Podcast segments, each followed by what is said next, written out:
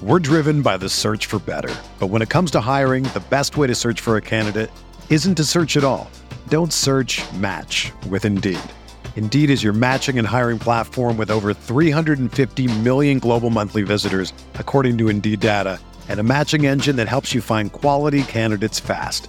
Ditch the busy work. Use Indeed for scheduling, screening, and messaging so you can connect with candidates faster. Leveraging over 140 million qualifications and preferences every day, Indeed's matching engine is constantly learning from your preferences, so the more you use Indeed, the better it gets.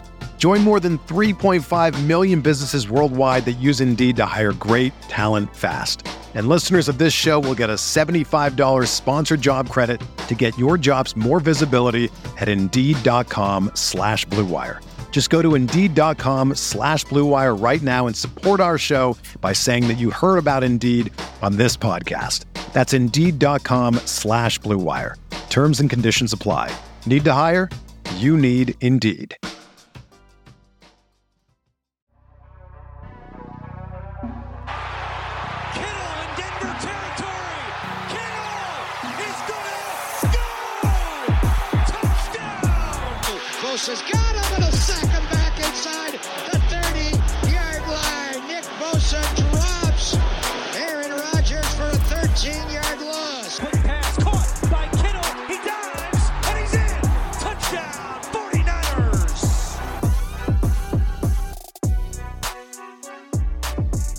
What is going on, everybody? Welcome to Striking Gold, your 49ers podcast on the Blue Wire Network. My name is Rob Lowder. I cover the 49ers for all of you fine folks. And we're back. I apologize for last week's absence. I, on the Thursday, I normally record the pod.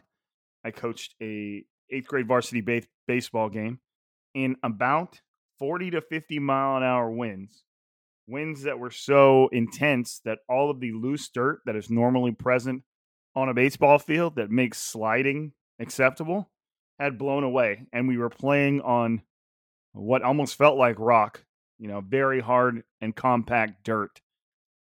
Nobody was slid at that point. Nobody was sliding. Everybody was just running it through. It was uh it, and and and I wouldn't say that I was underdressed but it was still just freezing cold it was like in the 40s, and then you add the wind chill, and it was very, very, very cold. Players were freezing. I was freezing. And it felt like one of those days slash evenings where I just needed to go home, take some medicine just in case. I wasn't even feeling sick. Do you guys ever do that?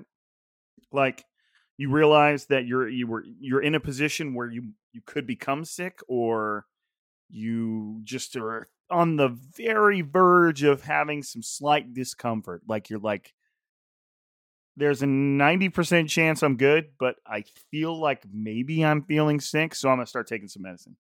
Um, obviously, I shop at Costco. I buy daytime and nighttime flu meds. And if I even feel remotely crummy, I start taking that stuff every four hours. And for the most part, I avoid. I can't even remember the last time I was truly down and out with the flu. I mean, even my my bouts with COVID, I got COVID a couple times.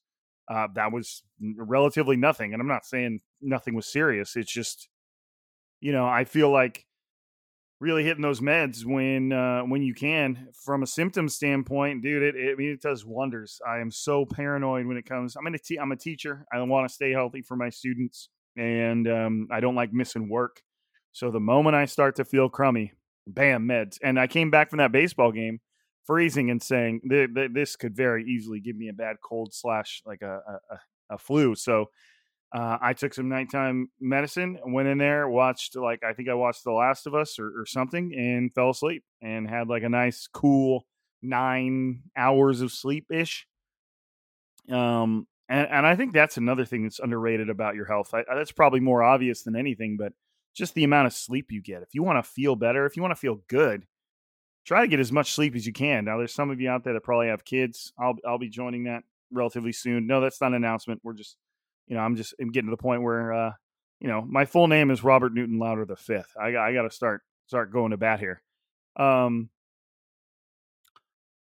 it's just uh, how much sleep you get. Now, my point was is there's probably people there with out there with young children that are listening that don't have the luxury of a ton of sleep, and you know, or maybe you're just not a great sleeper, or maybe you're just that damn busy, uh, maybe you love video games like me. Um, video games is like the sworn enemy of sleep, by the way.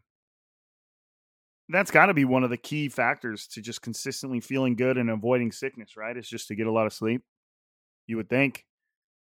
You know, I I feel fantastic when I get a lot of sleep. Hopefully, I can heed those words this evening. Um, but yeah, so last week it was just a matter of getting done with that baseball game, knowing I needed to record the pod, and just feeling like if I don't get to bed right now, if I don't take some meds and get to bed right now, I'm going to be uh, regretting it. So I text Tyler and said, "Hey, no pod this week." Now it was it was a relatively slow week. There wasn't a whole lot of stuff to get into, so I don't feel like I'd deprived you guys of very much, but you know, a week without striking gold is is is not very common. So that's my uh that's my excuse out of the way. You can take it or leave it. You know, it is what it is. Uh this episode is going to be the John Lynch episode. I mean, we got to hear from John Lynch at the NFL scouting combine, which is going on right now. Man, you know what? You know what kind of bums me out? And I hope some of you guys are still in this headspace. Maybe like five, six years ago, I used to just like I could not wait for the combine and I could not wait to watch each broadcast and I could not wait to watch every position run. And I'm just not there anymore. And it's not a matter of not it's not a thing it's not a football thing it's like a where my priorities lie thing that was before uh, you know striking gold that was before writing for niners nation niners wire um, before you know the media when i started doing the media stuff i used to just crave it. And now I'm like, you know, it, it, it kind of like marked that midway point from the end of the season to the draft. And, and now I'm just like, man, I got to look up what these dudes ran because I have no idea. You know, I know the 49ers are meeting with a lot of players. I don't know who they are. And it, it's starting to creep into like my draft coverage too, in terms of watching um, you know, whether it's whether it's something as simple as highlights on YouTube to actually tracking down games um, what was that draft YouTube channel back in the day? Draft, draft, draft tube, draft, draft something. There used to be, I mean, one of a YouTube channel that just was all over it with the draft content. But anyways, it's it's hard to keep up with these players now. Like eh, eh, when your folk when your sole focus is on the 49ers and you know what you're going to talk about th- that week and or however many times I'm podding at the moment, it's just hard to follow the draft stuff. You know, I'm going to have to get into that. And we got and the next time I jump on here, right now it's March 2nd.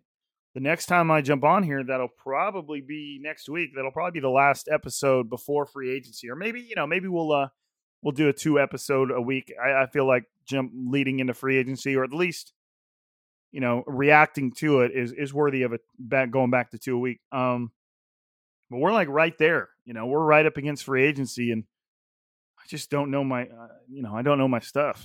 I don't my don't know, don't know my stuff. So again, like I said, a John Lynch episode. He spoke to uh, at the combine. He spoke to NBC Sports Matt Maiocco. A lot of good little tidbits. Some of it uh, kind of repeating what we already know, but at the same time, going a little more in depth. I'm going to try and rehash most of what John Lynch said. Some of it didn't need to necessarily be repeated or restated, but uh, and just kind of give my takes on some of it. Uh, again, nothing too crazy, nothing too groundbreaking. It's just that time of year. You know, you're at a time of year where either teams aren't saying anything or the things they do say is kind of bullshit because free agency is right around the corner. You know, every everybody loves to lie this time of year, especially as we inch closer to the draft. It's like a it's like a fuck around and find out chart. You know, as as we get uh near nearest to the draft, the the the chart starts to rise with the uh the bullshit. So um first thing that I guess you could say the most prominent thing that John Lynch talked about was just expanding on Brock Purdy's injury, his status, where that's going. Uh, uh, to just review, Brock Purdy's surgery was supposed to be February 22nd. Um, when Dr. Keith Meister of the Baseball Texas Rangers took a look at the uh, at the arm, he said, "We we can't do this now. We have to wait for swelling to go down." And he elaborated uh, with John Lynch, saying that, "Look, all my most successful surgeries that have yielded the best results have all been done after swelling has gone down, after the the soreness has gone down after that, that elasticity has returned to uh, most of the area. So that's why he wanted to wait. It's it's definitely a long term thing. The 49ers are no rush. I mean, in the back of their head, they're eh, back of their head, they're in a rush. They know that every day that this surgery is delayed, that's one more day that Purdy cannot participate in an off-season program or in uh, in the regular season because it's going to get to that. So Dr. Meister delayed the surgery until early March. Now it looks like it, it's almost going to start creeping towards mid March because I think Lynch said that um, Purdy, and it sounded like he might be involved too, in Lynch, and Dr. Meister will, will reevaluate this next week. And then if the swelling has gone down, then they will head to Arlington and conduct the surgery. So I guess not quite mid March, but at the very least, you know, it might be March 6th, 7th, 8th, 9th, I, I, anywhere in there. So we're definitely creeping that direction. You know, and again to to reiterate the timelines, and these timelines are it's kind of like the uh, the Pirates Code, you know, from uh, Pirates of the Caribbean. They're more like guidelines, you know, like the when he tells her that, and even though she just she knows the Pirates Code from uh, from top to front, he basically just says, yeah, you know, f that that's kind of the way that John Lynch talked about the timelines in regards to the surgery options that Purdy could have. Um, you know, you've got the you've got repairing uh the you've got repairing the injury. You know, they keep talking about that internal brace. I got to look that up. I want to see what that looks like. It just sounds weird an internal brace. Like you have a brace inside of you. Like, uh, okay. That sounds terrifying, but also, I mean, they're the experts if that is the surgery, then the timeline, the loose timeline, is six months.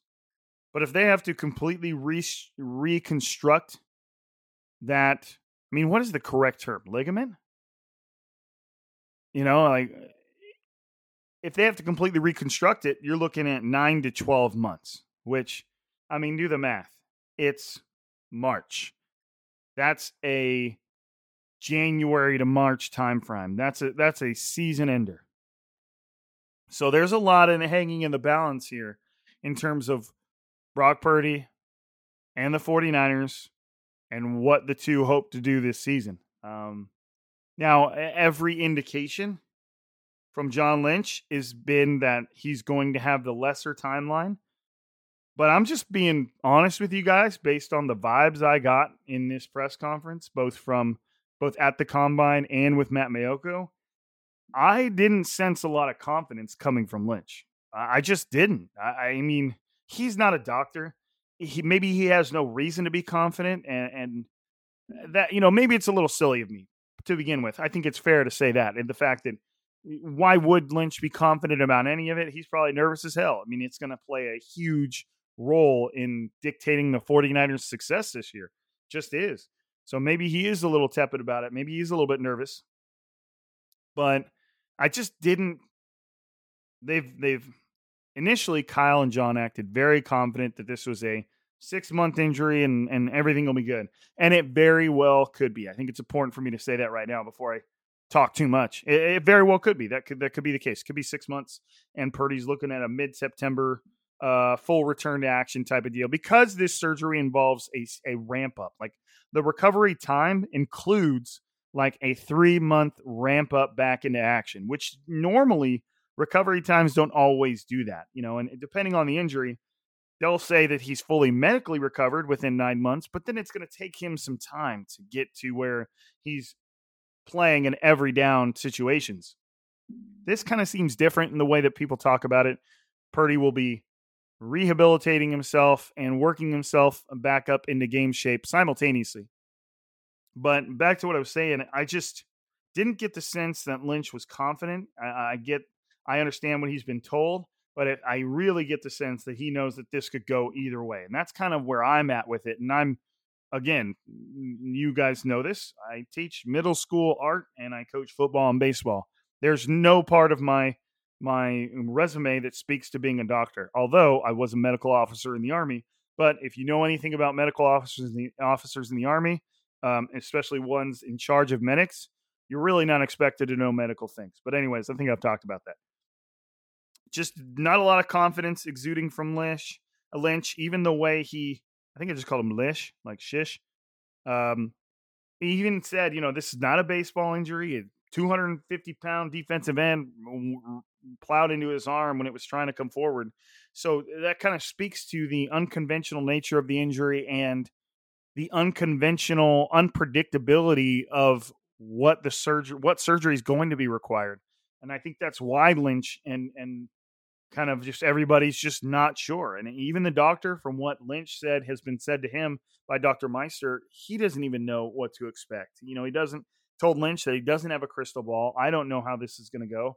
It doesn't. We won't know until we get in there. And even then, every player is different. Could Purdy's recovery be even shorter than um, they'd hoped? Yes. Could it be even longer than they than they anticipated? Of course. So it's everything is up in the air right now, and it just is so typical for the 49ers that they have to they have to wade through this situation, which is mm, since Kyle Shanahan's come to the 49ers, that's all they've done is is deal with quarterback uncertainty.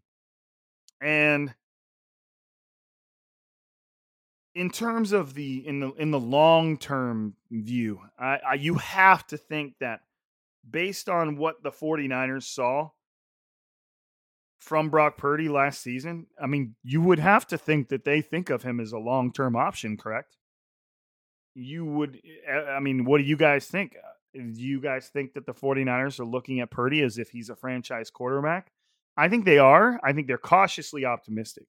You know, it's it, eh, when you look at Purdy's skill set, there's not very many things, or there are a few things that would say he's not what you would expect at a franchise quarterback. He's not big. He's not strong. He's not tall. He's not particularly fast. He is quick. Um, he doesn't have a crazy arm. He, has got a okay arm. He's got a good enough arm. But there, there's almost more things that are unspectacular and average about Purdy than there are special. But then that's also part of what makes him special is that it seems like he was able to succeed in spite of his deficiencies and his quickness and his decisiveness and his creativity and his confidence were were strong enough to overcome those types of of drawbacks. And and I think over time we've slowly learned that there is no prototypical mold for a franchise quarterback. And maybe what goes on and it's as corny as this is to say what goes on in the head and the heart are, are just as important to that equation as being six five with 10 and a half inch hands and an arm that go you know can throw the ball 70 yards. It, eh, there's just so much more to it and, and purdy is part of what proves that. So if the 49ers believe that they have a franchise quarterback on their hands then then this surgery and this timeline is mostly irrelevant. Now when you to walk that back a bit how open is the 49ers Super Bowl window? Now, we can talk about how this season, in the long grand scheme of things, is irrelevant, but it can't be that irrelevant when you've got a roster chocked full. excuse me, chocked full of all pro, Pro Bowl, quality football players from top to bottom, Super Bowl roster. Like, while in terms of Purdy and his success and his ability to grow into a, a quarterback that's on this roster for 10 plus years, yes, long term is far more important than the short term. But in terms of the 49ers Super Bowl window and having a quarterback capable capable of of leading this team forward, the the the long term view is is not so long. you know, it's like they can obviously like we like I just said in terms of specifically Brock Purdy, they've got time this surgery is just a blip on the radar in terms of what they're hoping to see from him over long term. But this team, they've got to win now. They're capable of winning now. It, eh, you know, that's the only thing that's kind of keeping this like in a way they don't have all the time in the world because they've got a roster that is uh is ready to win. Now you've got free agency starting. Um, I believe the uh, the old tampering window opens on the 13th, if I'm not mistaken, and then a couple days later, you'll officially be able to sign players. Uh, John Lynch knows that he is going to kind of just staying on the topic of quarterbacks. John Lynch knows that he is going to need another option. As crazy it is to say, Brock Purdy and Trey Lance aren't enough. Shit, Brock Purdy, Trey Lance, and Jimmy Garoppolo weren't enough. And so, and the 49ers starting now are in even a weirder predicament. You know, last year they didn't have Brock Purdy, or, you know, they, they drafted him, but didn't know he was the Brock Purdy they have now. They had Trey Lance, who was mostly up in the air, but they knew he was going to be the starter. And he had Jimmy the Garoppolo, who ended Jimmy the Garoppolo. If you had Jimmy Garoppolo warming up, rehabbing on the side of the field like he was some veteran player that just asked if he could use a portion of the practice field. And it was one of the weirdest things I've ever seen, but it worked and he stuck around and he won games for the 49ers and played well. And it still wasn't enough. And now the 49ers are going into this season with an injured Brock Purdy and a still slight, still hampered, but still recovering Trey Lance. Uh, they've got to get somebody else in the building. And with free agency approaching, uh, Brock Purdy's timeline means a lot. Maybe it doesn't. Maybe they know they need that third experienced quarterback, despite whatever the news is on Brock Purdy. But they're just in a predicament with that spot too. When it comes to adding another quarterback to the roster, there's only there's a very specific brand of quarterback that would really even only have value to the 49ers at that spot and not necessarily, I mean, they could still draft a quarterback and add a veteran through free agency, but 49ers are walking this weird tightrope of they need a good player, but they also need a cheap player. They also need a good and cheap player that's cool with being the third string quarterback. And it, it's very difficult to put all three of those together. You've got like the Andy Daltons, Taylor Heinicke, but Andy Dalton seems like an easy choice, but he might be too pricey. I believe he came in at like 3 million last year, but you would have to think after playing significant time for the Saints that his value went up significantly. He played played fairly well. Taylor Heinicke, I, I like Taylor Heinicke a lot, but I think he's going to be aiming a lot higher than the 49ers third string quarterback. He's going to want to go somewhere where at the very least he's got a chance to compete to be the starter or or maybe you're that backup with a very good chance of stepping in. Now, shit, I, I think that's still the 49ers, given the luck they've had. Uh, you know, Matt Ryan is somebody that's going to be familiar with every everything Kyle Shanahan has on the table, but I'm not sure he's I'm not sure he's good enough anymore. I mean, the the decline for Matt Ryan was was significant. It was it was steep. You know, and you look at the quarterback roster in terms of finding guys that are going to be able to ease that ease that burden of having to wait for Purdy and not quite sure what's going to happen with Trey Lance. Just looking at the that the free agent list on over the cap, you've got you know, just looking at the names that could possibly make sense. You got Carson Wentz up there, but I don't think the 49ers would want Carson Wentz in that locker room. I don't think you really want him about around Lance and Purdy. You know, Sam Darnold, eh, I'm not just sure. Teddy Bridgewater, a guy that's that's been around for for quite some time, that might be a good option there. You want a player that if your quarterbacks go down and you're going to miss five, the quarterback's going to miss five games, say high ankle sprain. You want a, a quarterback that's going to be able to come in and go like three and two, you know, something like that. Now, again, you're talking about being behind Trey Lance and Brock Purdy, but what if Trey Lance gets hurt? Well, Brock Purdy's still not 100% because Purdy had to have the longer surgery. There's so many different scenarios, and you just got to kind of embrace that right now. We're just kind of talking about options without really putting too much investment into the scenario because it's going to be all over the place. Um, Jacoby Brissett, somebody that can win you some games. I don't know what Case Keenum's doing. He's he's been okay in the past. Again, Andy Dalton stands out as like the ideal option, but I'm not sure the is he going to be cheap enough for the 49ers. We'll see. Uh, I like Taylor. Like I said, I like Taylor Heinicke a lot. Um, Josh Johnson. Uh, too soon. I'm sorry. I'm looking at you know those are really Nate Sudfeld is still is is supposed to go back into free agency. Maybe the 49ers could have him back, knowing that he's going to know the uh, the playbook and be a pretty even transition. Um, yeah, not a whole lot of other names here that really speak to what the, the specifics of what 49ers would need there. Um, is um, Cardinals backup, former 49ers quarterback. Why am I drawing a blank? Um, I guess he's not becoming a free agent. I'm looking. I'm just. I'm just perusing now. Colt McCoy. There we go. I know y'all were yelling in on the other than Mike, but anyways, let's keep rolling.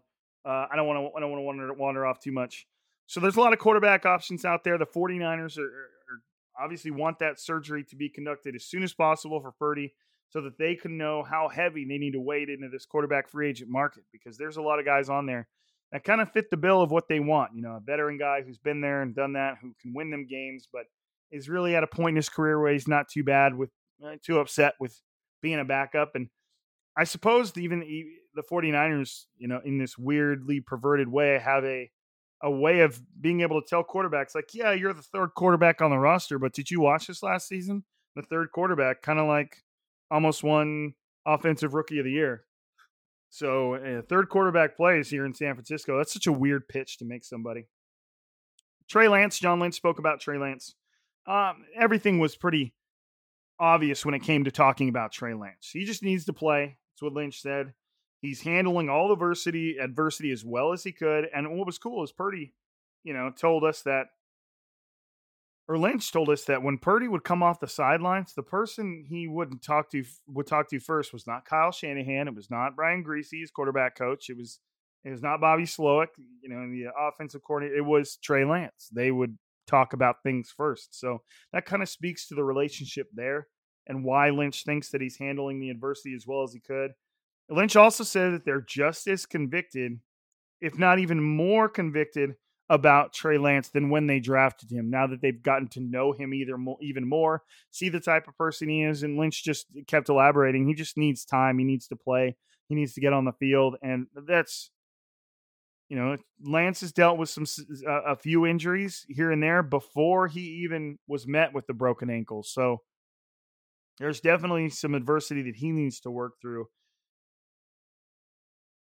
Lynch kind of acknowledged. Maiocco mentioned the fact that all of the guys kind of, you know, put their their feather in Brock Purdy's cap as far as who should be the starter going forward, and that shouldn't shock anybody. You know, even Lance mentioned it. It's Purdy played like a starter. He played so well. He balled out. Why would he not be the starter moving forward?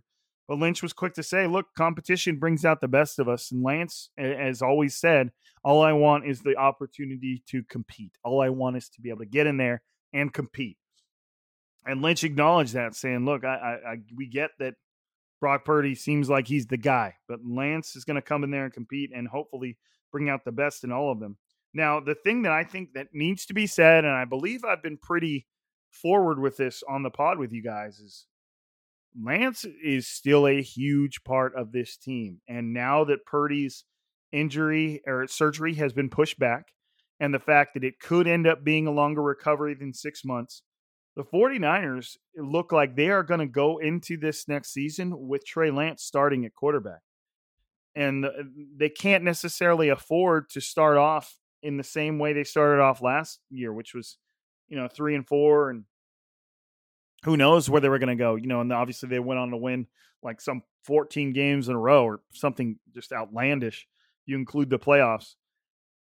So it's just I, I keep getting this impression that people think that Trey Lance is some type of afterthought on this team. Dude, he's the third overall pick. The team traded a ton to get him, and things have evolved in a way where that doesn't necessarily apply anymore. But Lance is about to be fully cleared to play football, whereas Purdy's about to go under the knife for a surgery that's going to take at least six months, pushing him to mid September Lance is the guy that's going to take them through the offseason. Lance is the guy that's going to take them into the season.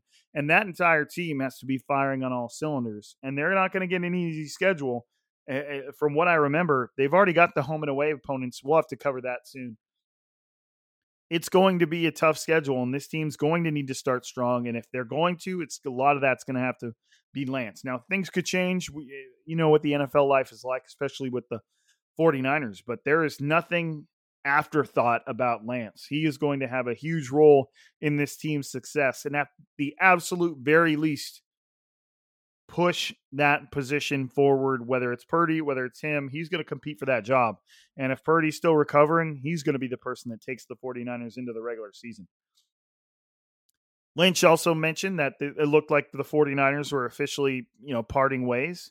One reason was simply that Garoppolo was going to be coveted in free agency, and I and I really do feel like he will be. I think Jimmy Garoppolo will probably land a uh, a, a, a very lucrative two or three year deal. I assume could go further than that if if people start bidding for him.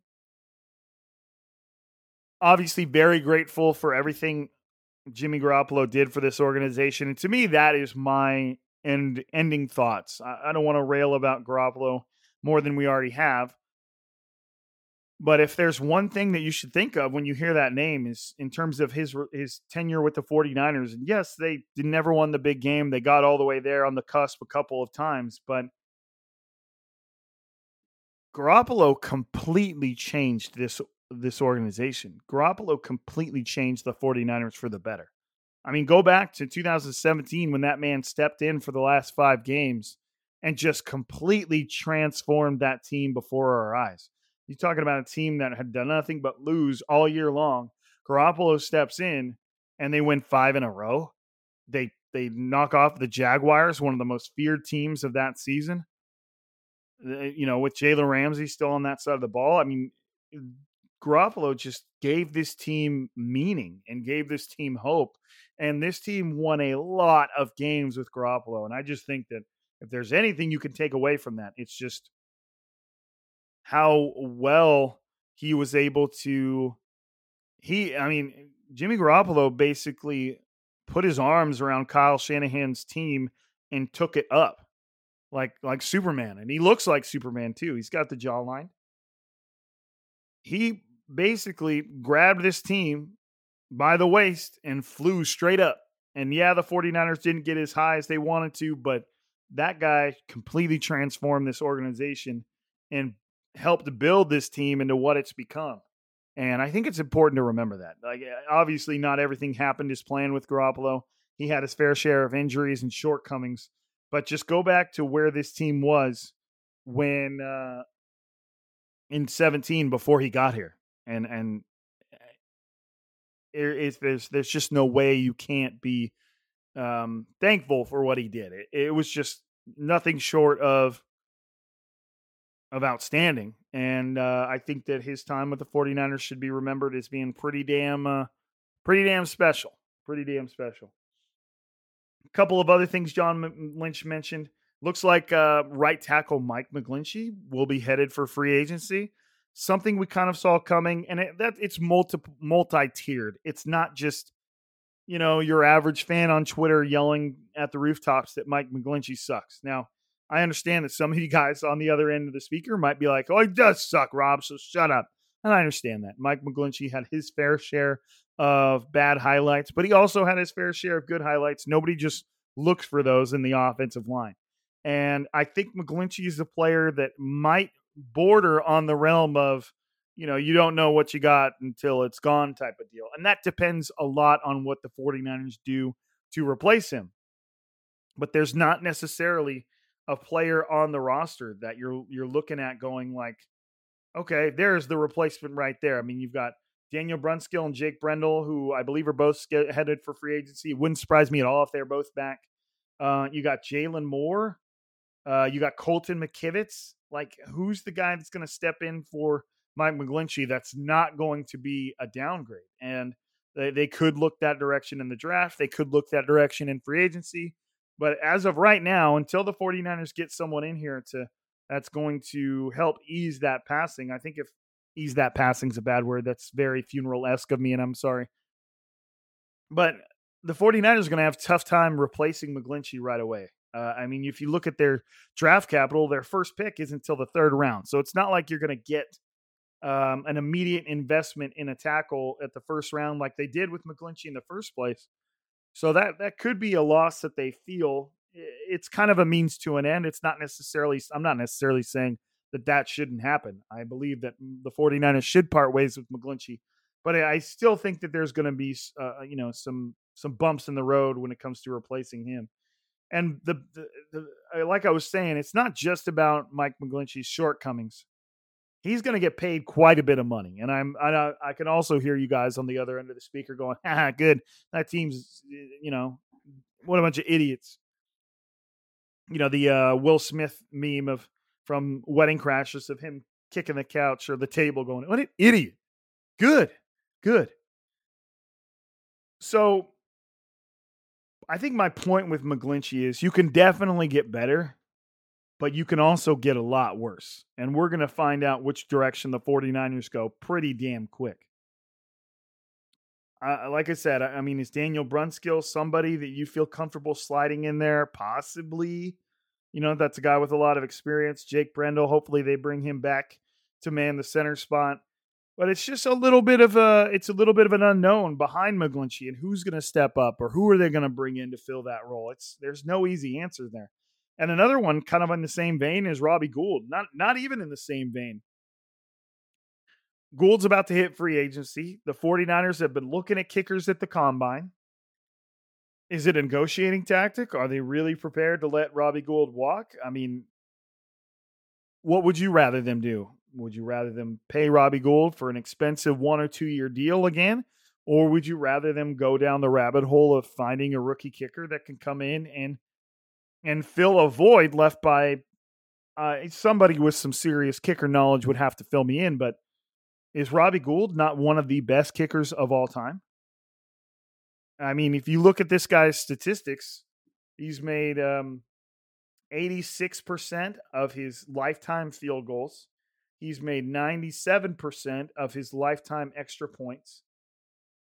He's made 447 field goals.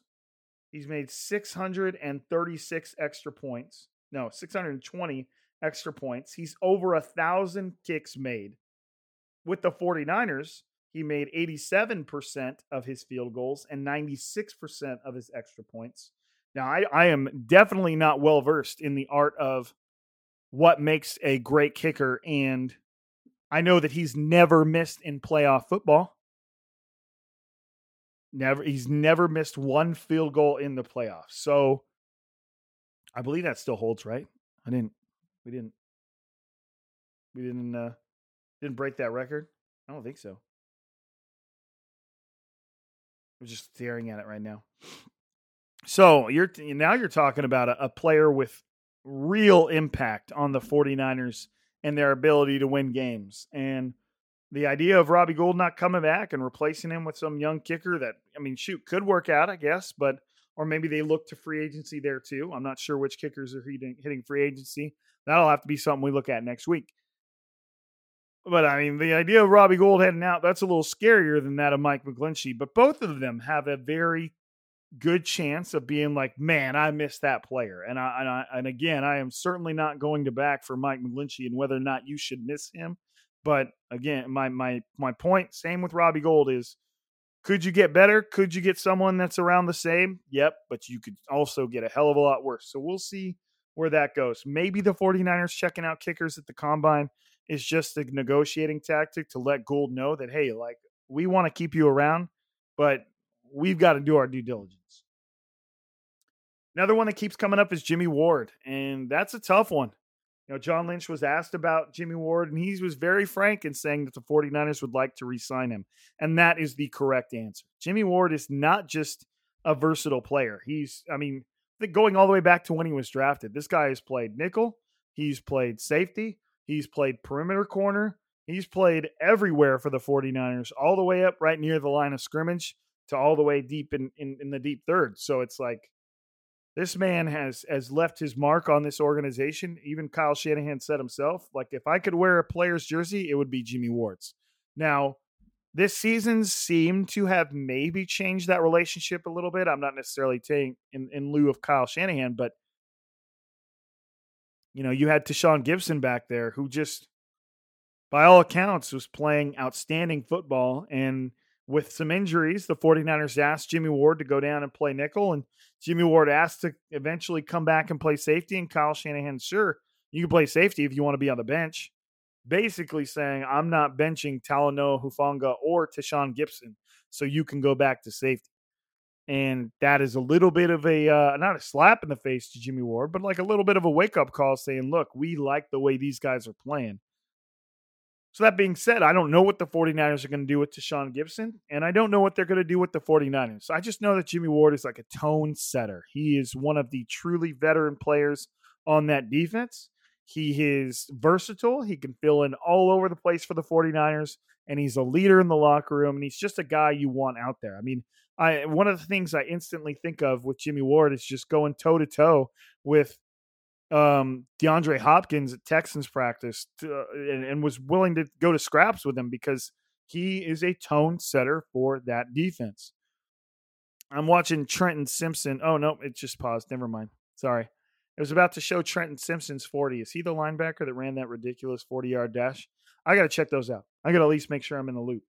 So where do you guys stand on Jimmy Ward? I feel like a YouTuber. Where do you guys stand on Jimmy Ward? Leave a uh, uh, leave a leave a message in the comments. I wish we had podcast comments. You know, like to where there was like a discussion that took place underneath this podcast. I guess that could kind of happen on websites. You know, like if this pod was posted on Niners Nation or, or Niners Wire, people could leave replies, but it would be cool that there was some like live discussion board that was that people could write in as they're listening to the podcast, you know, and, just react to something stupid I say or you know the fact that I sound more like Kermit the Frog today than I do usually. Any comments? I mean, I, I can handle the trolls. That's fine. So Jimmy Ward, I think, is a player that the 49ers should bring back, should bring back, would like to bring back. Man, I'm too many B words.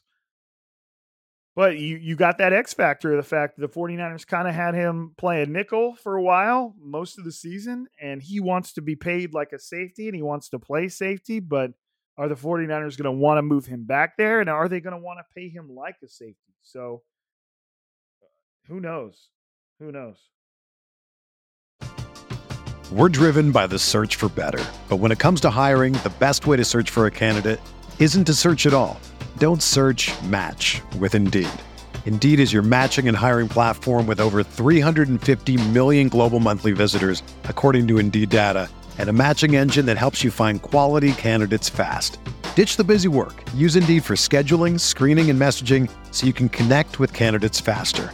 Leveraging over 140 million qualifications and preferences every day, Indeed's matching engine is constantly learning from your preferences, so the more you use Indeed, the better it gets. Join more than 3.5 million businesses worldwide that use Indeed to hire great talent fast. And listeners of this show will get a $75 sponsored job credit to get your jobs more visibility at Indeed.com slash BlueWire.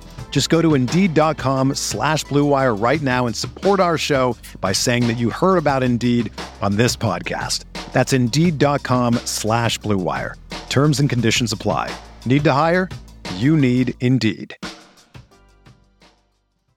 With threats to our nation waiting around every corner, adaptability is more important than ever. When conditions change without notice, quick strategic thinking is crucial. And with obstacles consistently impending, determination is essential in overcoming them. It's this willingness, decisiveness, and resilience that sets Marines apart. With our fighting spirit, we don't just fight battles, we win them. Marines are the constant our nation counts on to fight the unknown. And through adaptable problem solving, we do just that. Learn more at marines.com. Hold on. Just making sure. Okay, never mind. That's football sentencing news. Never mind. Okay, I was I thought I was seeing uh, one of my sports buddies, for a fellow baseball coach, sent me a text saying something about six months. So I thought that maybe uh, it had something to do with Purdy, but we're not supposed to find that out yet. So, anyways, so to kind of close this up, to wrap this bow up, I mean, John Lynch was talked about uh, the draft and the fact that one of the things he thought that I thought it was interesting in regards to the draft, the 49ers have 10 picks, um, you know, a couple in the third, couple in the fourth, and then uh, I don't even know if they got a couple in the fourth. I found about eight different versions of what for what exact picks the 49ers have. So I'm going to type it up again, see if I can get it. But now, one of the things that Lynch said that hopefully he's not just i don't know speaking to his own wishes you know because one of the things that lynch said was is yeah this draft doesn't really have a whole lot of blue chip players up top that that he's used to but it's a very deep draft. And with that being said that's exactly what the 49ers need to be true. Now again i don't know if lynch is just trying to speak that into existence but none of the, the 49ers have no picks in the first or second round. I believe this is the last first round pick um, that they have to sacrifice for the Trey Lance trade, if I'm not mistaken.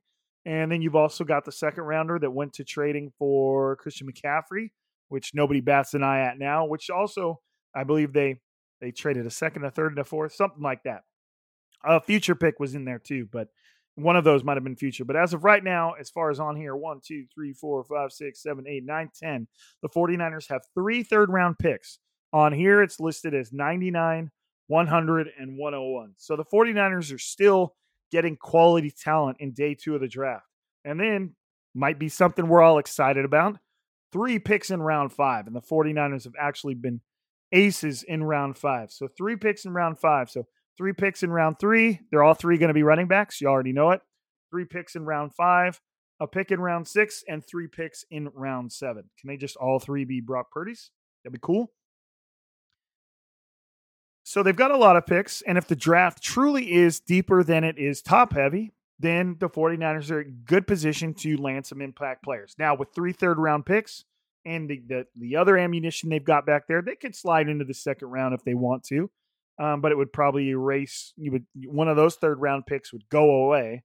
They'd slide up into the second, along with probably one of the fifth rounders would go away. So it just depends on how confident they are in, in their draft analysis and how deep they truly feel this draft is on whether or not they feel like they need to trade up and or, or they just let the draft come to them and see who's sitting there. But one thing that every draft pundit, I, it got so old after a while. They're always yelling into this the the skies. Uh, best player available, like some draft robot. And from what I see from teams, that's rarely the case. Like Rarely does a team truly have the luxury of just drafting best player available, irres- irregardless of position. The 49ers not in position of that. They've got some pl- them, some areas they've got to reinforce. They've got some areas they've got to replace. They've got players hitting free agency that they're going to need to, and they're going to need to hit on these picks because there's a good chance that despite the 49ers roster strength, a lot of these rookies are going to see the field. So no matter how much people want to say best player available, there's definitely some drafting for need in here. And I think the 49ers, John Lynch said, like, look, we've got to take a look. We're, we're taking a look at free agency. We're taking a look at the draft. We're taking a look at each position in regards to free agency and each position in regards to the draft and saying, look, do we feel more comfortable addressing this position in free agency or in the draft? And that's kind of this delicate balance that these front offices have to play but neither of them says, "Oh, let's just draft the best player." They're always tailoring that towards the needs of the team and whether or not that can be addressed in free agency or the draft. It's uh, it's just interesting that a roster as strong as the 49ers, they have some pretty defined needs, you know, just off the top of my head. You've got um, probably some more investments in the secondary. They seem like they really need to hit the tight end position with possibly somebody that can really make a mark opposite Kittle. Maybe somebody that can a, a type of move tight end that can actually catch some passes over there and actually be a playmaker. Um, or you you know it's everybody wants a blocking tight end like George Kittle that can also, uh, also make plays in the pass game like George Kittle, but that's tough to find, especially when your first pick isn't until pick 99 but maybe they can get a, a more versatile tight end. Maybe they've got to add some depth along the defensive line. They're still looking for an impact edge rusher opposite Nick Bosa. Uh, can you do that all the way in round three? That's tough. You know, they've got Drake Jackson, somebody that they weren't shy in saying uh, he needs to get stronger and he needs to get in better shape because he started to be inactive late in the season. And, and Kyle Shanahan and John Lynch were very frank in saying he just needs to get stronger. You could tell that the, the pro football life really got to him there at the end of the season.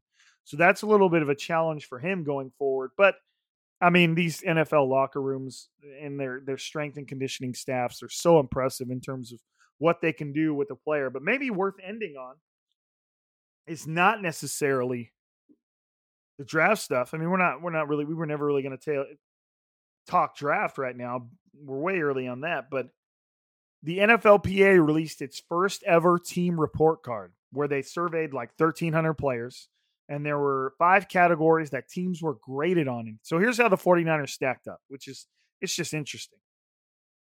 Let me get my Twitter up first because I know I retweeted Matt Maiocco's tweet on this, um, just kind of clarifying part of it.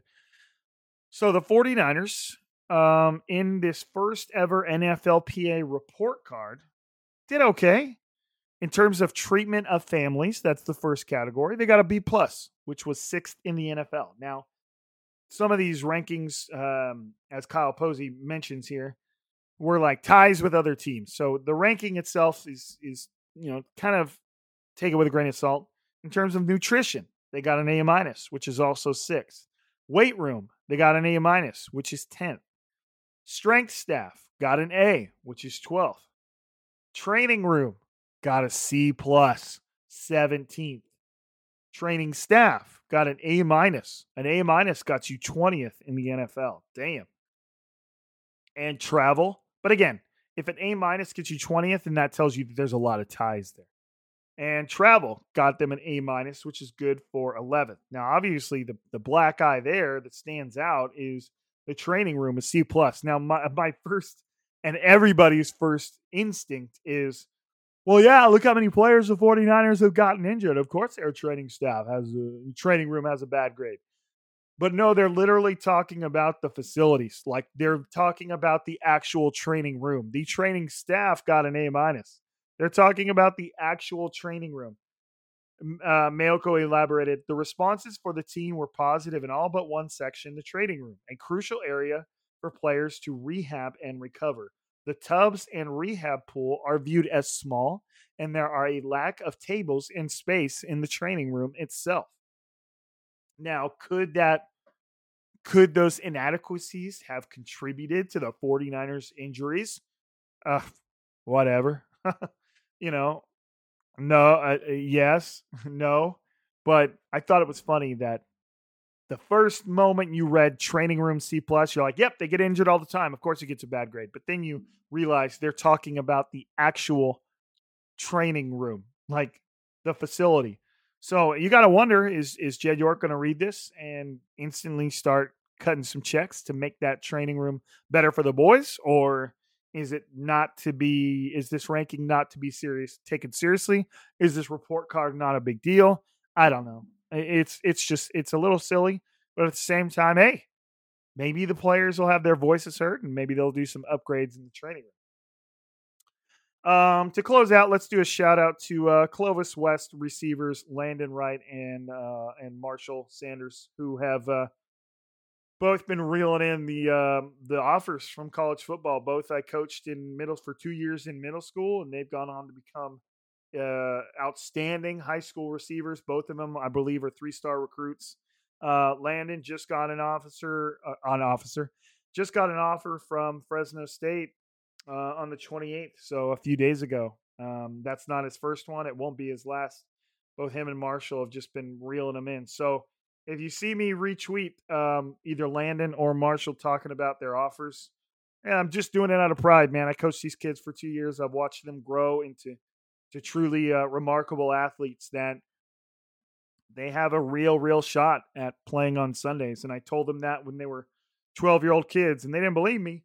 Um, but here they are now, just putting in the work and getting it done. And uh, uh, that you very well could be uh, could be hearing the the name Landon Wright and Marshall Sanders uh, on Sundays before long. So shout out to my boys, man. Shout out to my boys. And like I said, if you see them on Twitter, uh, if you see me retweeting something, shoot them a congratulations. They don't need to know. You just let them know that that uh that to give them some love and and uh, I'm sure they'll appreciate that. But they're uh, only juniors, so they got another uh, they got another year ahead of them. I hope they have just have an incredible season coming up. But all right, that's 50 minutes of John Lynch's words, and John Lynch said this, and John Lynch said that. But hey, I thought a lot of it was important. Otherwise, I wouldn't have brought it to your speakers. And I think that it kind of did a good job of setting the scene for the offseason and what's to be expected. You know, there's a lot of things at play right now, and in typical 49er fashion, nothing is ever simple not even, you know, the quarterbacks. Gosh, guys, quarterbacks. We're always talking about quarterbacks here, but it is what it is. It is what it is. We're just we're going to take it on the chin and we're going to continue to press forward. Quarterbacks or no quarterbacks. All right. I love you guys. Thank you for listening to Striking Gold. Thank you for supporting this podcast. Please, if you deem it deem us worthy, leave us a positive review on whatever app you are listening to the show on.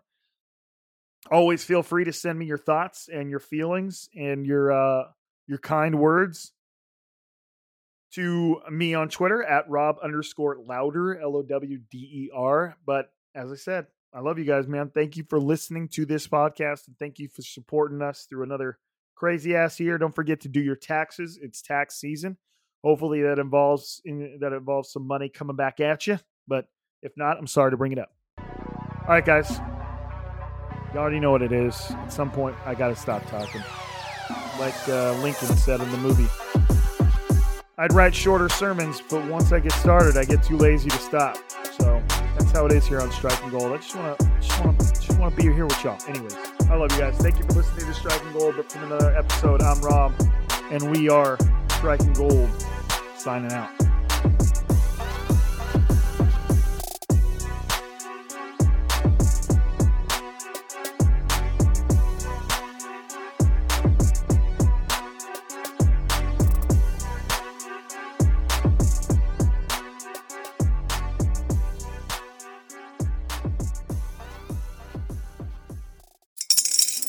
Is in the air at Littleton Coin Company, and we want to help you brighten your collection.